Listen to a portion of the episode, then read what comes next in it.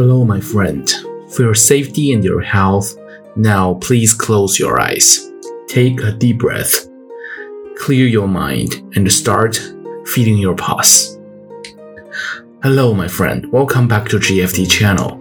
You're at the episode 42. Today, I just want to continue the topic regarding fear. What is the reason of my own fear developed since the early age?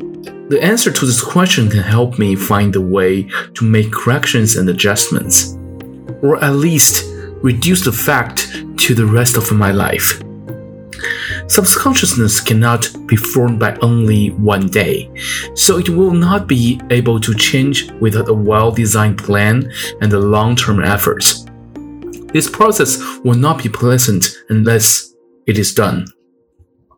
In China, Parents teach their children to be as fearful, as conscious as possible.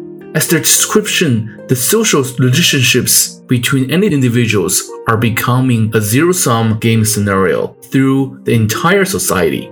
Under the solid pyramid structure, people start to believe their survival means the rest people have to be gone. It is impossible to win or be beneficial together, or even to be coexist to this world. This type of belief developed an evil, or we can say anti-humanity theory. You are the enemy against anyone. Everyone is always considered to destroy you all the time. To avoid the damage to yourself, or to stay in the safety zone, you have to be ready for the upcoming disasters or violence from the others all the time. Or you have to be ready to destroy others when opportunities has come. The reason to force children to be fearful is complex to any parents. In the one hand, it is brainwashing because the parents want their kids to obey order without any questions. Therefore, parents eager to force their children to believe the world is full of danger and the only way to escape is following their orders. In the other hand, reality is unfortunate. The food in China contains toxic materials. The school bully and human traffic problems has never been solved. The discrimination are almost everywhere. The weaks are always being treated differently than those few who have political power.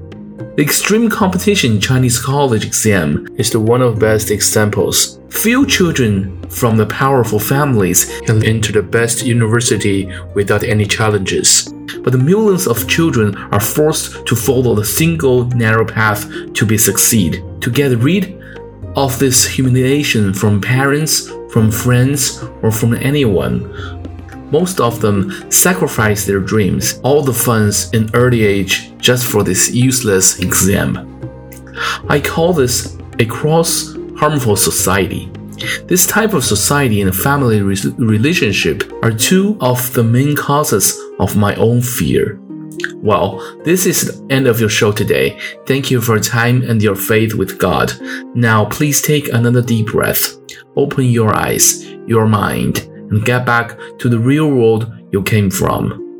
May the God bless you.